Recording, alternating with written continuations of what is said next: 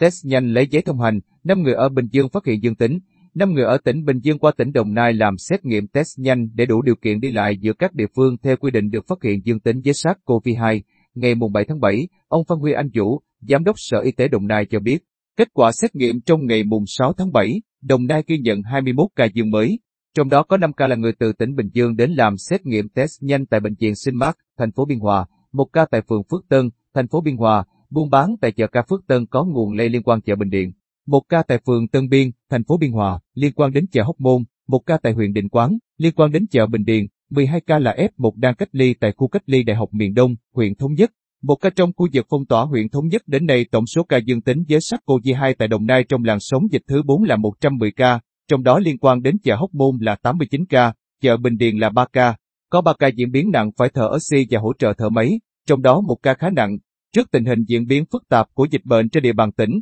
Trung tâm Kiểm soát Bệnh tật tỉnh Đồng Nai phát thông báo khẩn tìm người đến chợ đầu mối Bình Điền, đại lộ Nguyễn Văn Linh, KB